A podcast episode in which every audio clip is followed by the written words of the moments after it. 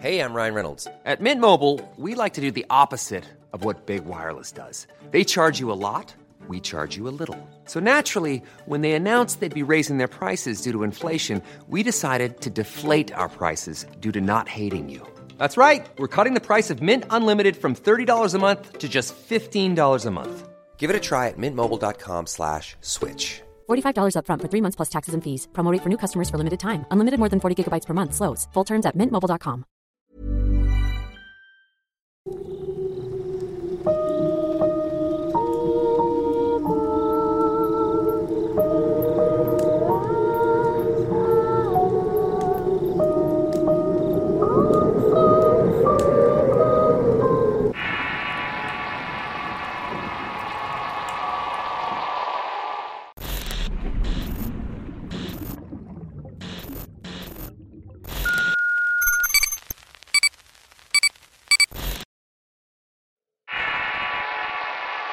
Criaturas diminutas. Historia escrita y adaptada por Álvaro Ramos para relatos de horror. Hoy en día es muy común tener reuniones del fin de año con los excompañeros de la escuela. Esas reuniones que sirven para ponernos al día y compartir todo tipo de recuerdos. Reuniones inocentes que hacen que el tiempo se detenga y pasemos horas de verdadera camaradería. O al menos eso era lo que esperábamos. En mi caso, tengo una experiencia bastante extraña y aterradora, ocurrida justamente en una de estas reuniones amigos. Historia que me gustaría compartirla con ustedes. Hace un par de años me encontraba en la casa de unos amigos. Estaban recién casados y celebrábamos no solamente el final de un año más, sino también la llegada de un futuro hijo. La mayoría del grupo ya empezaba a formar una familia, de hecho tres de ellos ya asistían con sus esposas e hijos. Todo era risas y bromas en el lugar. Todo era diversión hasta que en algún momento no sé cómo la plática se orientó a las historias de terror. Felipe, uno de nuestros amigos, decidió tomar la palabra. Anunció que iba a contar algo verdaderamente aterrador. Él era médico en un hospital de los caros en la Ciudad de México. Vivía muy bien y a pesar de la vida que tenía se había mantenido soltero y sin hijos. Al parecer no tenía ninguna razón aparente. ¿Han escuchado hablar sobre las criaturas diminutas? Nos preguntó mientras encendía un cigarro. Todos respondimos que no. Yo les digo duendes y te voy a pedir que no fumes enfrente de mi mujer, contestó Daniel haciendo referencia al embarazo de Carmen. Tienes razón y una disculpa. Lo que pasa es que contar esta historia me pone sumamente nervioso. Felipe apagó su cigarrillo y se acomodó en un sillón de la sala. Se aseguró que los niños estuvieran dormidos en la recámara donde eran vigilados por una niñera contratada por los anfitriones. Si vas a contar una de tus barbajadas, mejor ahórratelo. Estamos muy bien así, ya que generalmente lo que cuentas son puras obscenidades, le dijo Carmen. No, para nada pero lo que les voy a contar es bastante aterrador y prefiero hacerlo sin los niños cerca. Ya entenderán el por qué. Hace unos meses me sucedió algo que de cierta forma cambió mi vida. Ustedes me conocen, saben cómo soy y lo poco supersticioso que siempre he sido. Es por eso que cuando les digo que todo es real necesito que me crean. Incluso tengo cómo probarlo. Comenzó advirtiendo a nuestro amigo. Una mañana me dirigí al hospital como de costumbre. El tráfico de esa zona de la ciudad es horrible. Puedes llegar hasta pasar una media hora en un semáforo. Yo generalmente voy escuchando las noticias y pendiente del celular, pero aquel día algo hizo que volteara a ver los edificios de departamentos que estaban en mi trayecto al trabajo. En una de las ventanas de la planta baja en uno de los edificios nuevos que están construyendo en la zona de Polanco, vi a un ser muy pequeño tan pequeño que incluso me cuestionaba si estaba viéndolo bien o únicamente era una ilusión óptica. Podría ser un gato sentado en una posición que aparentaba ser un cuerpecito. En fin, me fui al trabajo pensando que únicamente había sido mi imaginación. Pero al regreso ya de noche volví a pasar por la misma avenida. Estaba muy cansado y lo único que quería era llegar a casa y al estar frente a aquel edificio Noté que la ventana donde horas antes vi aquel ser estaba completamente cerrada. Todo parecía estar a oscuras. Esa misma semana recibimos una noticia no del todo agradable. La junta de directores había escogido un médico para integrarse a ellos, y a pesar de tener años trabajando 12 horas diarias no me habían elegido a mí. El elegido había sido un compañero con apenas seis meses de antigüedad en el hospital, un joven médico que tenía mucho menos experiencia que el resto. Injusto tal vez, pero en la medicina ocurren casos de doctores que son unos eruditos a pesar de su corta edad.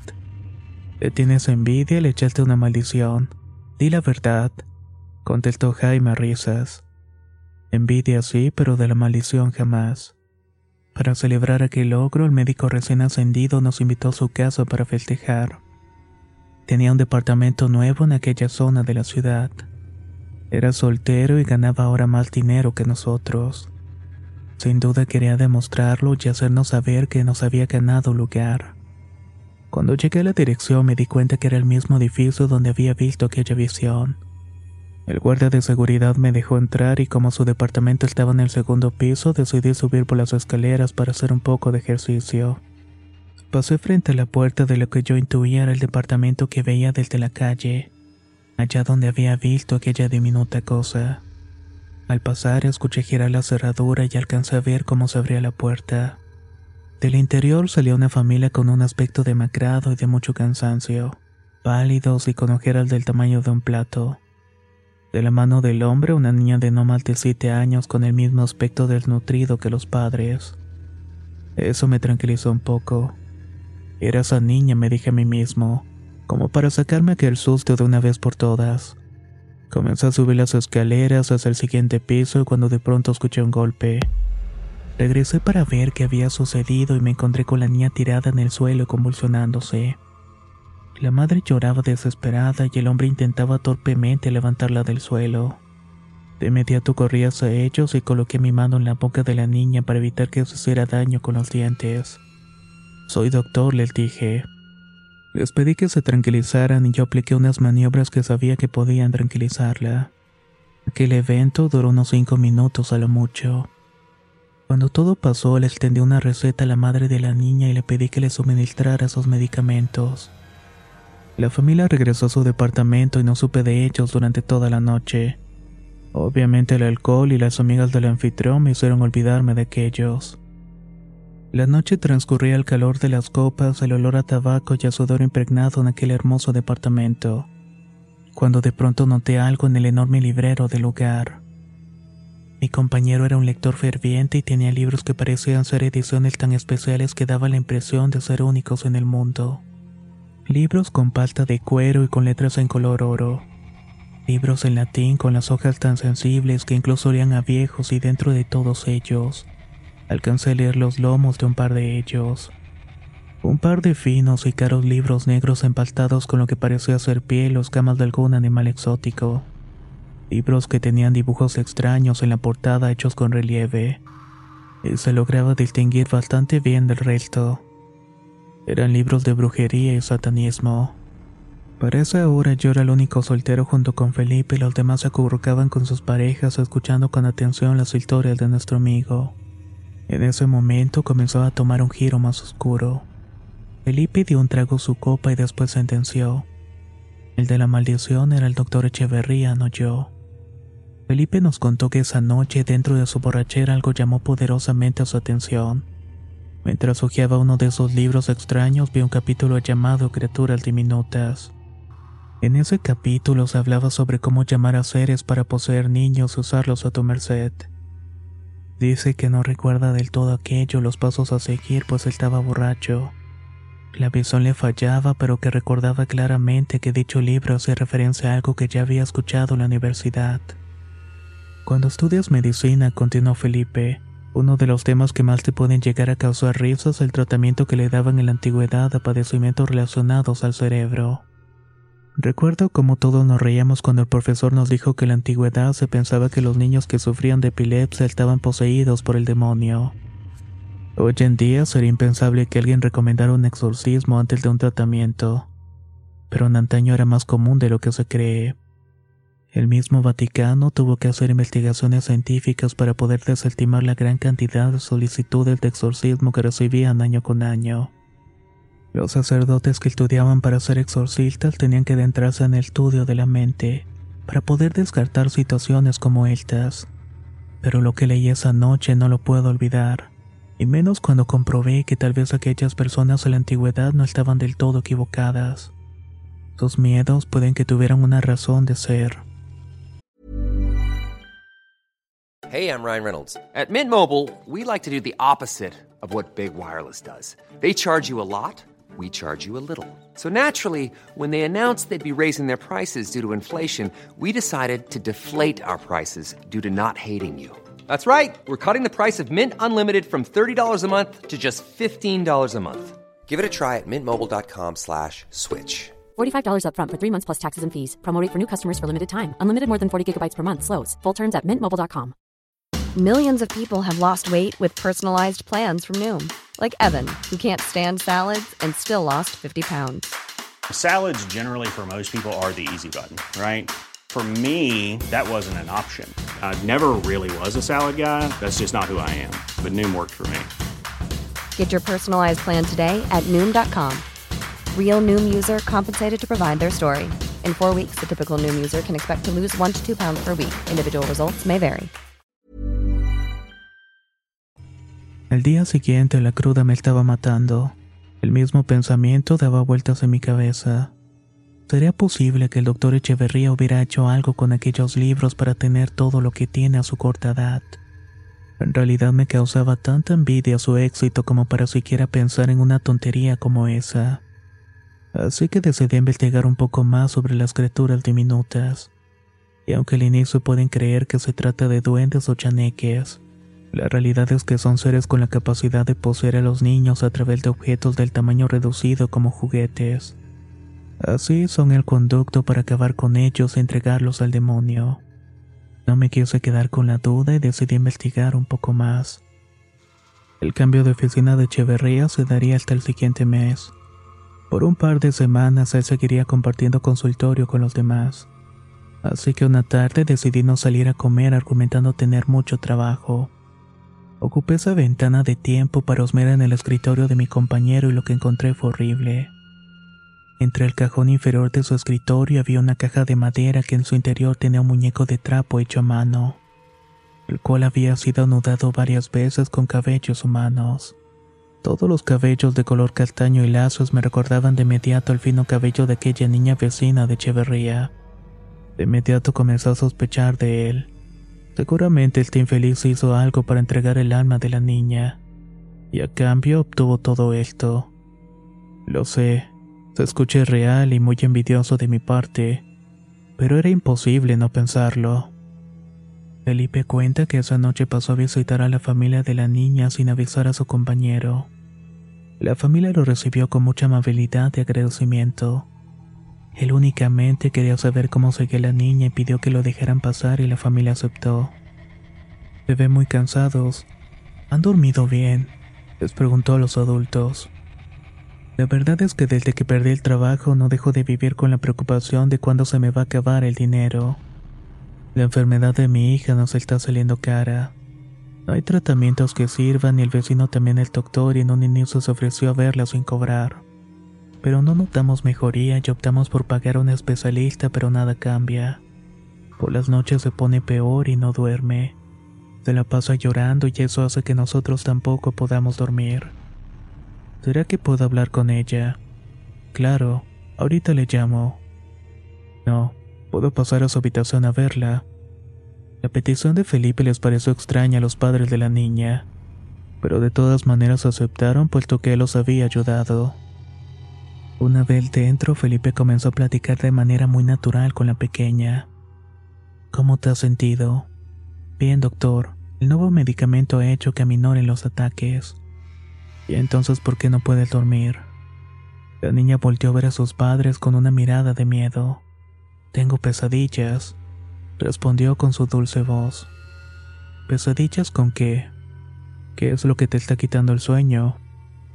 Una vez más, la niña miró asustada a sus padres que le hacían sentir que estaba en confianza con Felipe. ¿Sueño con muñecas? interrumpió Felipe la niña. La madre de la niña se sentó junto a la hija para abrazarla y ambas se echaron a llorar. Felipe le pidió a la niña que le enseñara la muñeca que le hacía tener tanto miedo, pero los padres de la niña se negaron. Usted es médico y no entiende de esto. Hemos pedido mucha ayuda y esto no se acaba. He viajado horas para dejar a la muñeca lo más lejos posible de nosotros, pero por alguna razón no se le puede destruir. Cuando regreso a la casa resulta que la muñeca está en su lugar intacta. Responde angustiado el hombre de la casa. Para ustedes tal vez sea increíble, pero creo que sé cómo ayudarlo. Pero para eso me tienen que entregar a la muñeca. De lo demás me voy a encargar yo, respondió Felipe. Según su relato, la familia accedió a entregar a la muñeca. Al verla se dio cuenta por la forma y el tamaño que eso era un ser diminuto. Era el que había visto aquel día en la ventana. Era igual, con la misma forma y el mismo tamaño. Esa noche salí de ahí con rumbo a la casa de un sacerdote amigo de una tía, dijo Felipe mientras hurgaba en el maletín que siempre cargaba. Expliqué la situación y me recomendó que la llevara a un lugar de Hidalgo donde seguramente me podrían ayudar a desactivarla. El sacerdote me dijo que esos espíritus son incluso más antiguos que la misma religión y que ellos tienen prohibido aplicar exorcismos a objetos inanimados. Así que lo que hice fue lo que me dijo y fui directamente a aquel alejado lugar en la Sierra de Hidalgo. Casi estaba con la frontera de Veracruz. Felipe sacó de su maletín una bolsa de tela de color verde y de su interior sacó de él lo que decía ser la muñeca de la historia. La verdad no estamos para estas bromitas, Felipe. Te dije que no queríamos una de tus ocurrencias. Le dijo Mariana muy molesta. No son ocurrencias y todo cierto. Por eso pedí que los niños estuvieran en la otra habitación. Me quedé con la muñeca como un trofeo. Desde aquel día entendí que puedo curar a través de la medicina, pero también puedo ayudar por medio del ocultismo. Nuestro amigo comenzó a describir de manera detallada el largo proceso de purificación que usaron con la muñeca, y mientras lo hacía nosotros nos pasábamos el juguete de uno a otro para observarlo bien. Miren fijamente los ojos pintados, Sería imposible que se movieran. Pues la noche en la que la familia me entregó la muñeca que siempre estaba mirando a la izquierda, miró sus ojos para mirarme a mí. Desde ese día mira hacia la derecha, nos dijo visiblemente emocionado. Felipe seguía contando la historia cuando de pronto Carmen arrojó la muñeca al suelo pegando un grito desgarrador. Esa madre movió los ojos para verme fijamente. Mírala, está viendo. Efectivamente, la muñeca de los ojos pintados tenía los ojos mirando a la izquierda en vez de a la derecha como en un inicio. Todos nos quedamos pasmados e inmediatamente los que tenían hijos fueron a buscarlos para salir de allí. Felipe había llevado un objeto maldito a un lugar donde solamente debería haber risas y buenos recuerdos. Yo estaba a punto de retirarme con ellos cuando de pronto Carmen comenzó a quejarse de un dolor en el abdomen. Su enorme panza de embarazada empezó a regurgitar y podíamos ver como aquello en su interior se movía de manera violenta como intentando salir del cuerpo. Fue ahí cuando Felipe tomó la muñeca y salió corriendo de la casa de nuestros amigos. Yo corrí a llamar a una ambulancia y solamente alcancé a escuchar el rugir del motor del coche de Felipe. Esa noche los doctores pudieron salvarle la vida tanto a Carmen como a la pequeña. Si bien faltaba un mes para su nacimiento, la cesárea prematura no le provocó daños al bebé. Excepto que ese año la niña tuvo solo un evento de epilepsia o al menos algo parecido. Mis amigos le han hecho todos los estudios pertinentes y tal parece que esa ocasión ha sido un evento aislado. Un simple susto, pues en los resultados de los estudios todo parece salir bien. O al menos eso es lo que creemos. De Felipe han pasado unos años en que no sabemos nada de él. Nunca regresó a su trabajo y solamente se comunica esporádicamente con su madre. Pero siempre le pide que no dé información suya. Es como si la vergüenza no lo dejara estar en paz. Prefiere estar alejado de todos buscando la forma de deshacerse de aquel ser o bien. Tal vez está tratando de protegernos de aquello que él llama criaturas diminutas.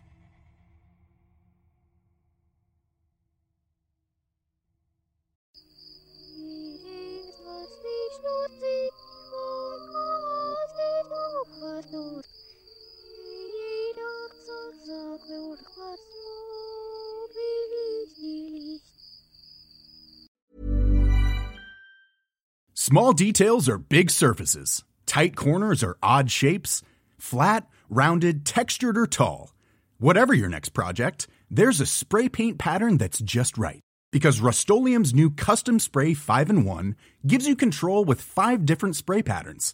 So you can tackle nooks, crannies, edges, and curves without worrying about drips, runs, uneven coverage, or anything else. Custom Spray 5 and 1. Only from rustolium. Hey, folks, I'm Mark Marin from the WTF Podcast, and this episode is brought to you by Kleenex Ultra Soft Tissues your ally to help tackle your allergy symptoms this season. I love the change of seasons, but nobody loves pollen and all those other things floating in the air that make you sneeze during this nice weather. Kleenex Ultra Soft tissues are hypoallergenic and allergist approved. So fight back against watery eyes and runny noses without worrying about irritating your skin. For this allergy season, grab Kleenex and face allergies head on.